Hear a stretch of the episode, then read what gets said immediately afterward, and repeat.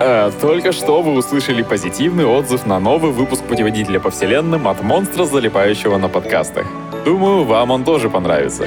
Тем более с нами сегодня кинокритик Егор Москвитин и кинофизик Дмитрий Побединский. Начинаем обратный отсчет.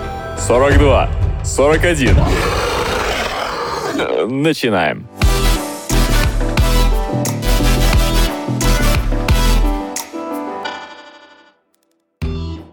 Всем привет! Это шоу, в котором мы задаем вопросы киновселенным и получаем ответы. С вами кинокритик Егор Москвитин, и я здесь отвечаю за кино.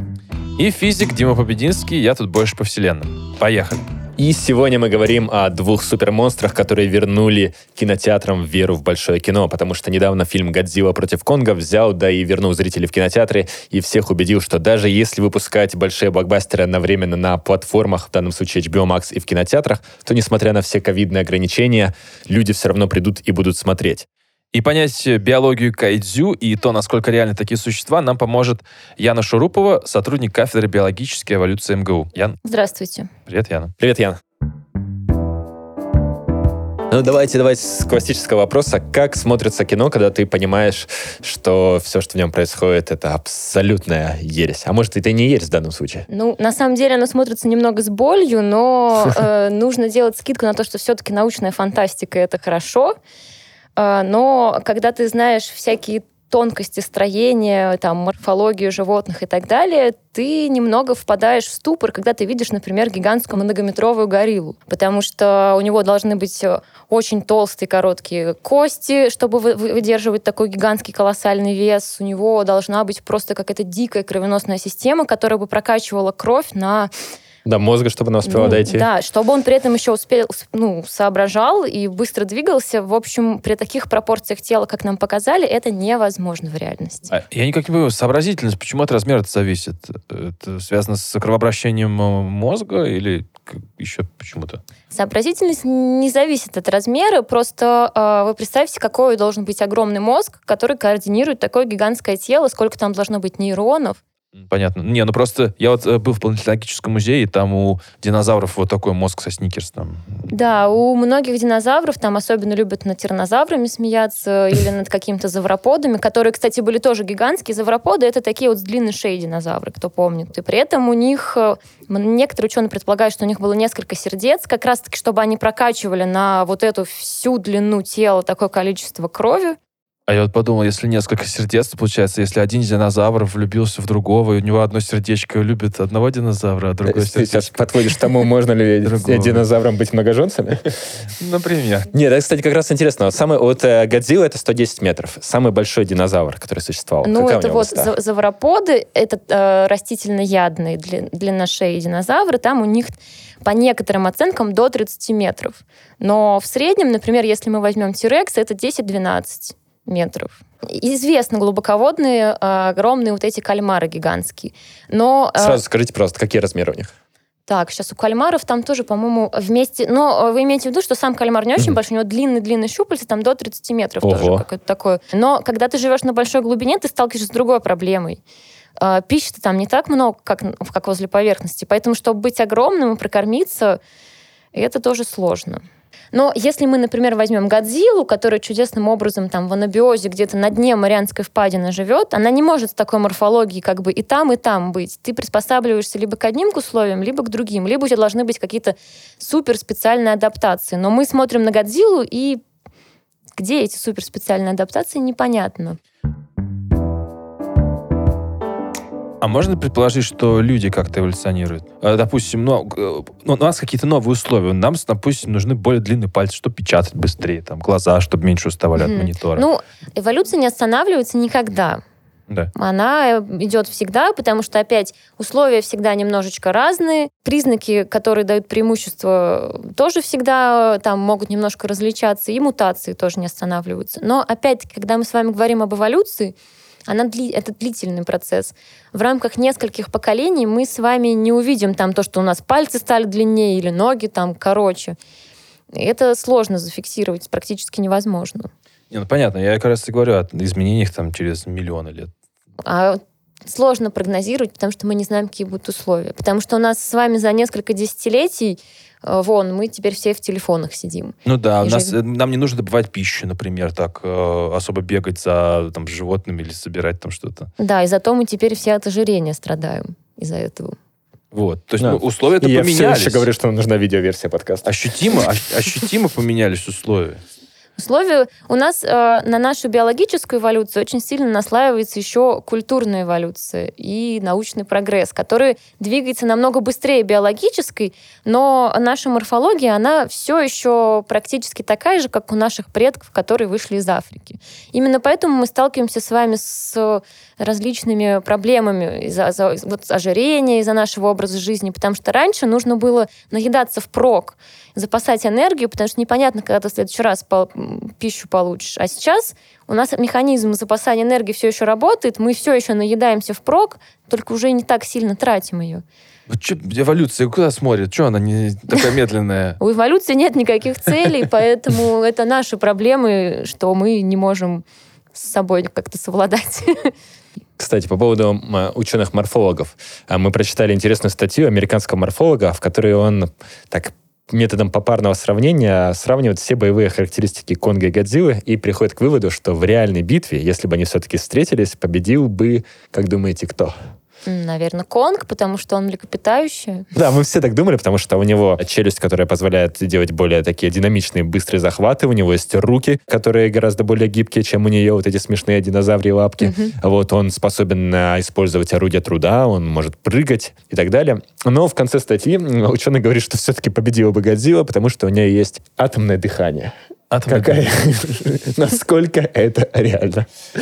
Ну, э, не насколько. Да, конечно. Вообще, что такое радиация? Да? Э, ну, в нашем понимании радиация — это ионизирующее излучение, которое способно достаточно серьезно воздействовать на биологические ткани, то есть оно проникая ну, и не на биологические, но как на биологические. Оно проникает в клетки и выбивает из атомов и молекул электроны, создает огромное количество ионов, э, свободных радикалов, которые, по сути, отравляют клетки. Это э, чревато там, ради- э, лучевой болезнью. И э, как э, радиацию совместить с живым существом, это вообще, конечно, сложно придумать.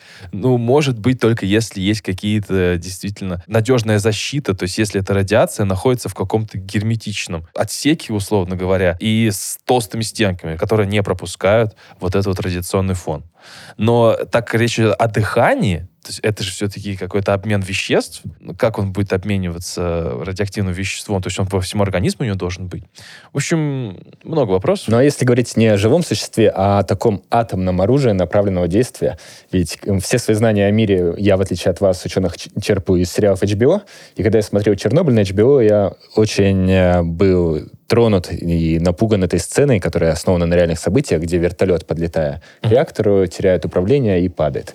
То есть получается, что радиация может быть использована не только против живой силы противника, но и, например, против техники. Есть ли какое-то оружие атомное направленного действия, лучевого там, а не общего массового поражения? Ну, направленного э, оружия, насколько я знаю, нет, но действительно оно воздействует на нас, на, на электронику, на нашу. Вот я недавно, кстати, узнал, вот э, поделюсь, существует такое понятие single event upset. Вот прямо сейчас вокруг нас есть очень много частиц радиации. э, Это фоновый шум, ну, фоновая радиация, ее, их немного, но они есть. И может произойти такая ситуация, что какая-нибудь ионизирующая частица попадет в ячейку памяти, в телефоне, там, в ноутбуке, где-то еще там в пульте, и создаст там шлейф из ионов, и единичку в памяти поменяет на нолик. Или, наоборот, ноль на единичку поменяет. И это может привести там, к сбою программы, там может пиксель поменяться.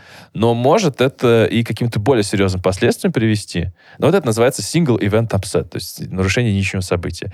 И вот, например, в 2003 году на выборах в Бельгии одному кандидату начислили лишние 4096 голосов.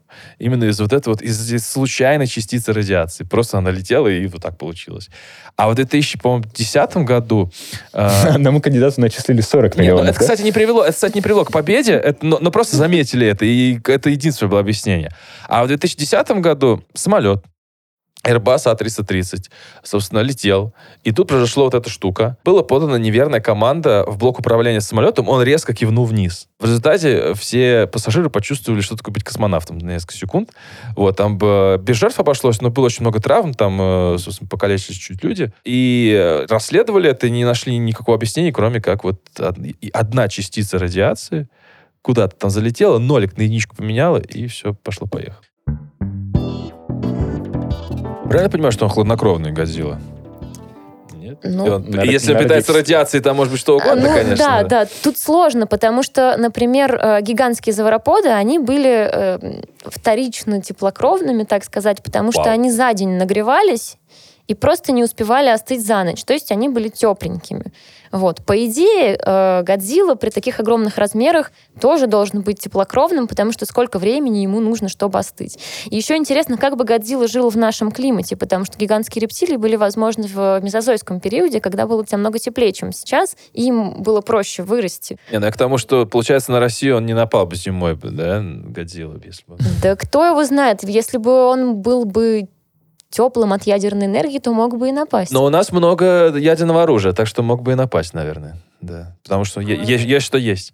С- Опять сложно, как бы он находил это ядерное оружие, какие у него органы чувств, которые позволяют ему искать радиацию. Ответов нам не дают. Я, кстати, что, знаю, что существует радиационная полиция, знаете? Э, Нет. Есть, ну, есть Не- не- Не, радиационные путаешь с токсичным патрулем, нет? Нет, серьезно. Есть э, радиационные преступления, то есть когда украли или потеряли э, какие-то радиоактивные изотопы, и они оставляют следы. А, в смысле, вы знаете эти истории про отравление по полонием? Или, Да. Это ж это ж фантастика, нет? В смысле, фантастика? Ну ладно. Ну, э, Просто ну, пытаемся, чтобы наш подкаст а- продолжал а- выходить. да. Мы о другой вселенной сейчас говорим. О другой киновселенной.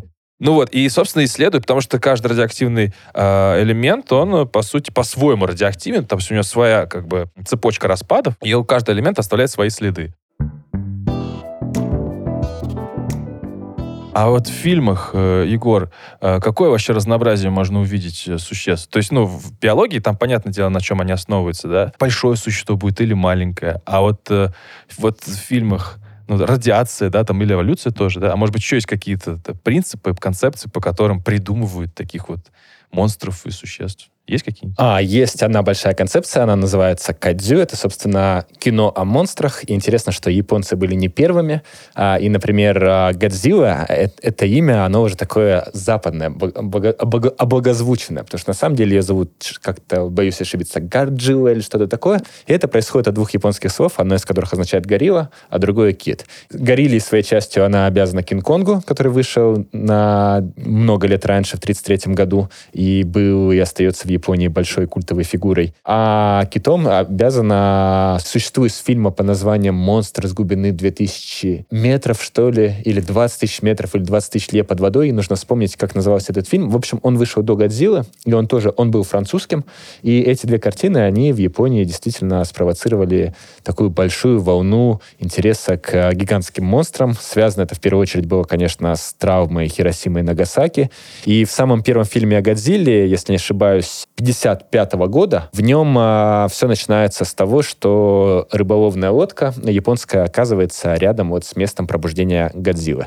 И э, у этого есть историческая предпосылка. Дело в том, что когда американцы испытывали ядерные бомбы, они это делали, ну, не только, в, собственно, в Хиросиме и Нагасаки, но и рядом, на всевозможных атоллах, в Тихом океане, океане, да. да, да. И однажды одна японская а, рыболовная лодка оказалась рядом с местом этого испытания. Все матросы получили обучение, весь а, нельзя назвать, улов а, был заражен, и впоследствии эта рыба попала в Японию. Существовала такая городская легенда о том, что каждый может взять, пойти на рынок и купить, и отравиться, и заболеть. И вот как раз а, Годзилла в своем первом а, фильме этот общий, всеобщий страх отрефлексировала.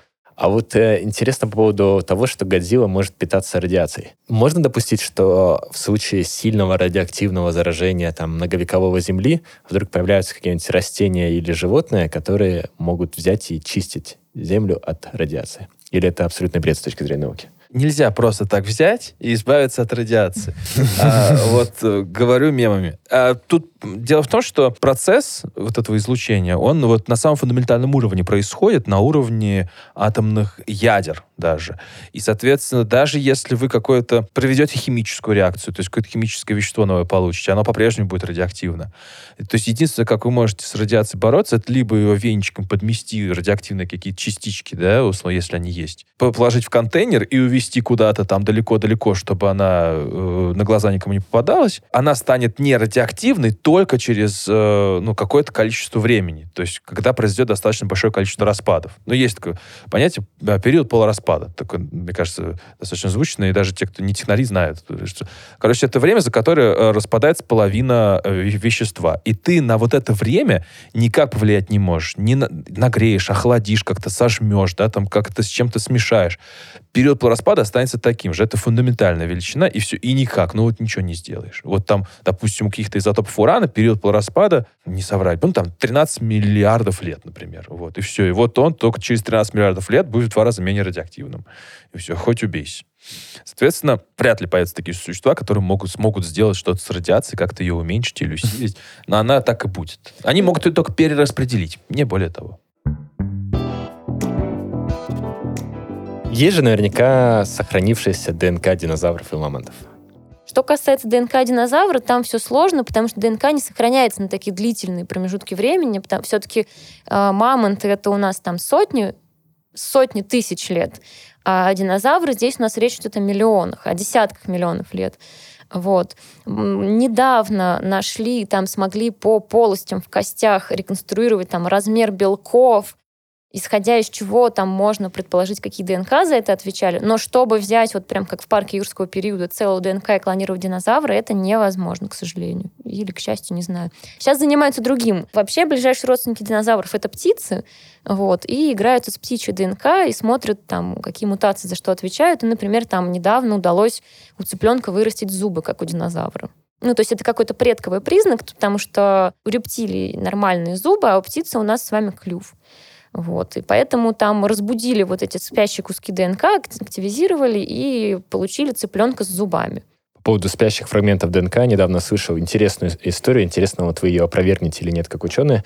В общем, суть в том, что почему есть люди, которые достигают а, сексуальной разрядки, убивая своего партнера. Да? То есть, ну, чаще всего это сексуальные маньяки и так далее. Да?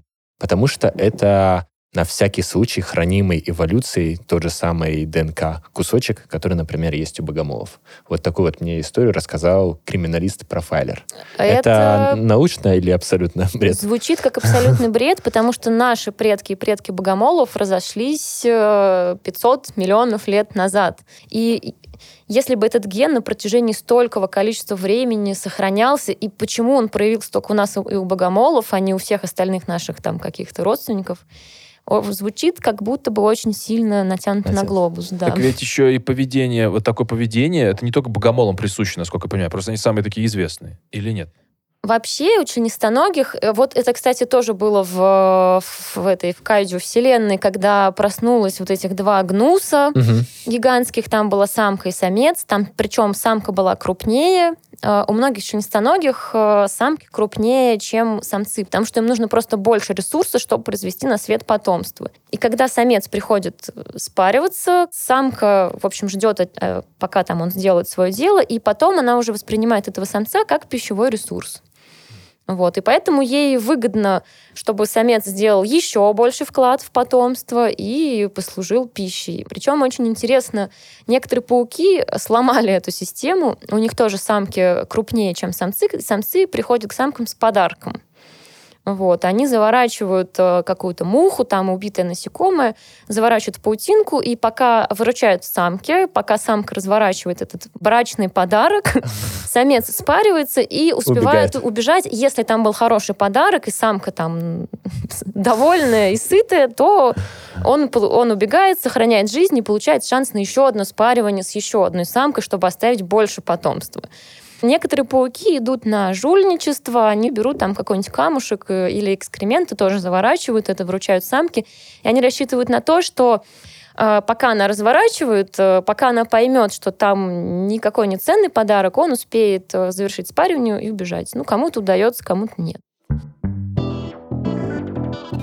А я вот подумал, а развивается как-то персонаж Годзиллы? То есть вот он возник как реакция на бомбардировки, и, понятно, связь с радиацией, но сколько лет прошло, может, какие-то новые добавили к, к этому персонажу особенности? А сами авторы говорят, что Годзилла очеловечивается. То есть, если вначале она была олицетворением атомного оружия, и атомного взрыва, и вот этой совершенно новой стихии, а, которую невозможно никак остановить, то по мере того, как э, кино из э, ужастика превращалось в кино семейное и развлекательное, Годзилла очаровала детей. И внешне начала меняться в сторону вот этой грустной собачьей э, физиономии, невероятно преданной. И если вы обратите внимание, то во всех фильмах Годзилла всегда с очень грустным лицом уходит куда-то в закат, когда она выполнила свой квест по спасению человечества. Вот это такой абсолютный белый бим черное ухо, только по-японски. Вот. А при этом а, в японском кинематографе Годзиллу всегда играли живые люди, вплоть до 90-х годов, и это было интересно, потому что с каждым разом они все больше именно игры давали, то есть каких-то антропоморфных э, движений, действий, поступков и эмоций. И, в общем, начиная вот э, с конца 90-х, начала нулевых, э, Годзилла существует в двух вариантах. Это японская и американская. Японцы продолжают довольно регулярно снимать, и у них почти всегда Годзилла является носителем того, что можно сказать, боли японского народа и трагедии японского народа. В американском кино японские фильмы в первое время подвергали некой цензуре, например, оттуда убирались упоминания о Хиросиме и Нагасаки. Вот. И в, в американской версии Годзилла это в первую очередь такой вот э, маскот, э, такой ходячий аттракцион. То есть без э, человечной вот этой основы характера. Такое доброе животное, которое помогает. Когда говоришь о фильмах про Кадзю, э, наверное, все вспоминают Тихоокеанский рубеж. И в Тихоокеанском рубеже интересно была такая вещь, что был некий симбиоз между разумом человека и телом а, монстра. Отсюда вопрос, а теоретически возможно какое-то управление, не знаю, там, с помощью силы мысли дельфинами, которых нужно отправить куда-нибудь мину заложить? Пока нет, потому что, во-первых, мы еще не до конца изучили разум дельфинов, э, и у них своя сложная нервная система. Но, например, есть некоторые паразиты, которые поражают э, улиток и, mm, и муравьев. Us, да. Наверняка, да, да слышали. Да, да, да. И они э, меняют их поведение и, э, или, например, токсоплазму, которая меняет поведение грызунов. И вот они, нельзя сказать, что они прям управляют, э, не знаю, своим хозяином, но они меняют его поведение так, чтобы он попал к окончательному хозяину. То есть мыши, пораженные токсоплазмой, они перестают бояться там резких звуков э, и идут на запах кошачьей мочи, чтобы кошка, чтобы попасть с кошки, вот, под воздействием, не знаю, вот, паразита вот этого. Есть исследования, которые там показывают, что какие-то там психологические отклонения, знаете, там, когда 100 кошек заводят, вот как в «Симпсонах» была кошатница, может быть, это тоже действие токсоплазмы, но пока что это все еще на стадии изучения, но это не точно. А собачникам чего опасаться? Собачникам не Ничего. знаю. Там у собак тоже достаточно паразитов бывает, но прям просто соблюдайте гигиену и все, все. Ну, мне кажется, это идеальная точка, да? А есть какая-то история вот возникновения э, Конга подобное, что типа тоже это отражение mm. какое-то вот каких-то событий, может быть? С Конгом интересно, потому что Конго он, в общем-то, советский гражданин на самом деле. А дело в том, что режиссер Мэриам... Паспортом да. красным. режиссер Мэриам Купер... А вот, кстати, время для загадки, друзья. А, режиссер Мэриам Купер, человек, который сделал фильм «Кинг-Конг» в 1933 году, он а, дважды воевал а, сначала с Российской империей, а потом с Советским Союзом в качестве летчика. Сначала он воевал на стороне немцев с империей, и его сбили, и взяли в плен. Это Первая мировая. Да. Ага. Э, его этого так. ничему не научило, и во время интервенции в Советский Союз он был добровольцем на стороне поляков. И тоже воевал уже с молодой, э, еще не, со, не совсем Советским Союзом, да, но, в общем, с неопределившейся Россией времен Гражданской войны. Так вот, он оказывается в тюрьме, и в тюрьме есть ровно одна книга, которую он может читать. Это не миф, это действительно так. Как думаете, что это за книга? Или хотя бы назовите ее автора. Боюсь спросить, это книга с загадками тюремными? Тещин язык, нет. Нет, это книга с э, сказочными большими существами. Так, Пушкин? Нет. Я даже не могу представить, не знаю. В, в этой книге есть а, большая горилла, которую Лялю э, на улице подхватила. Не знаю, нет, сдаюсь. Э, Возвращайтесь к корням. Корней Чуков. Корней Чуковский, да, друзья. Благодаря, а возможно, легенда, Просто- возможно, а- нет, но просто благодаря Айболит- знакомству с крокодилищем у товарища Мэриэма Купера рождается в голове образ, во-первых, летчиков, которые уничтожают стихию огромного а, монстра, потому что он сам был летчиком. Во-вторых, а, о гигантской гориллы, которая творит бесчинство на улице города, а в-третьих, маленькой хрупкой девочки, которую эта горилла подхватывает. И так и появляется архетипичный сюжет из Кинг-Конга 33 года, где есть горилла, где есть блондинка, где есть Empire State Building, и есть летчики, которые в конце концов гориллу уничтожают. Летчики — это сам Мэриам Купер, который дважды пытался летать над Советским Союзом и Российской империей. Прикольно. И давайте разберемся, насколько это реально. Возникновение Конга. А, Ну- то есть это, это он появился в результате эволюции на каком-то замкнутом, в каком-то ограниченном ореоле обитания. Правильно же я понимаю? То есть на каком-то А, необитаемом острове. С точки зрения эволюции это невозможно, потому что должна быть где-то целая популяция таких кинг-конгов, чтобы они успешно там существовали на протяжении длительного промежутка времени. А, На, на маленьком острове это точно невозможно, потому что ему там ресурсов не хватит. Вот там вот нам показали остров Черепа, где Конг один единственный борется там с какими-то бесконечными монстрами, которые откуда-то лезут, но на этом он не выживет. Ему нужен партнер, ему нужна целая популяция его вида, где ее взять на острове непонятно. И где взять столько ресурсов на острове, чтобы прокормиться такой огромной гигантской гор- горилле, тоже непонятно. Физически это невозможно. Конг, помимо того, что он там вроде бы как разумный, он там даже какое-то орудие потом нашел и этим молотком орудовал, у него устанавливается какая-то эмоциональная связь с различными женщинами. Вот. Сначала он... Включая несовершеннолетних. Э, Да, сначала он испытал симпатию там вот к напарнице Хиддлстона, Мгм. вот, а она там Ларсон. его Его потрогала, да, и все, он потом ее спас. А потом а, в последней части он вообще там к девочке при- привязался, причем девочка глухонемая, она общалась языком Милли жестов. Бобби Браун, вот это. Очень Нет. дела. Нет, там а, нет, другая, азиатская, а, азиатская девочка. э, аборигенная Да-да. девочка. И они общались, причем Конг ни с кем на контакт не шел, он вроде как умный, все понимает, но ничего сказать не может.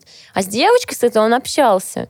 Причем он общался с ней на языке жестов. И у этого есть э, реальный э, как бы реальная подоплека, потому что действительно некоторых горилл и некоторых э, там шимпанзе их обучают языку жестов, потому что их речевой аппарат устроен иначе, чем наши, они не могут разговаривать, но они понимают какие-то слова, и вот он, Конг показывал там жестом, что он до- дом, он говорил, там еще что-то. И в жизни такое действительно бывает. Гориллы могут общаться. Причем была такая знаменитая горилла Коко. Вот, ее любил, например, Фли из, из РХЧП очень. Это знаменитая горилла. И она общалась жестами, и при том, что она обладала абстрактным мышлением, она умела шутить. Э, Например, там она говорила «Коко, птичка». Вот, ей говорят, как же Коко, ты же горилла. А Она говорит, а я пошутила. Или там вот был э, там человек, какой-то работник, э, который убирал вольер, он ее обидел, и она, никто ее этому не учил. И она говорит ему, ты там грязный туалет. То есть э, она сама, понимая там какую-то сложную конструкцию построила себя в голове, то есть благодаря своему абстрактному мышлению она придумала то, что за человек гадкий грязный туалет. И а, у нее была привязанность там к отдельным сотрудникам, и а- она даже завела себе котят, ухаживала там за ними, нянчила их. Вот, то есть э, контактировала с, ос- с особями другого вида. Так что тут, если задуматься, чем-то похоже на Кинг-Конга, который тоже проникся любовью к особи другого вида, женщине человека, вот, и как-то с ним контактировал. Так что гориллы, да, человекообразные обезьяны, они очень умные, могут с нами так или иначе общаться, но в Конге они там какую-то уже цивилизацию ему настроили, это другая история, поэтому не будем об этом. Ух, себе, мне кажется, еще пара подкастов с вами, я тоже научусь строить сложные логические цепочки. Спа- Спасибо большое.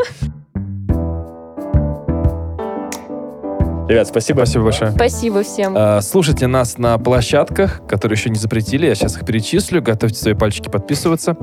Apple Свои Podcast, эволюционировавшие пальчики. Apple Podcast, свои противоположно поставленные большие пальцы. Apple Podcast, Google Podcast, Spotify, Overcast, CastBox, Pocket Casts, Яндекс Музыка и ВКонтакте. И, Яна, спасибо огромное за просветительскую деятельность. Вам Надеюсь, мы спасибо. успели. Спасибо всем, пока. Счастливо.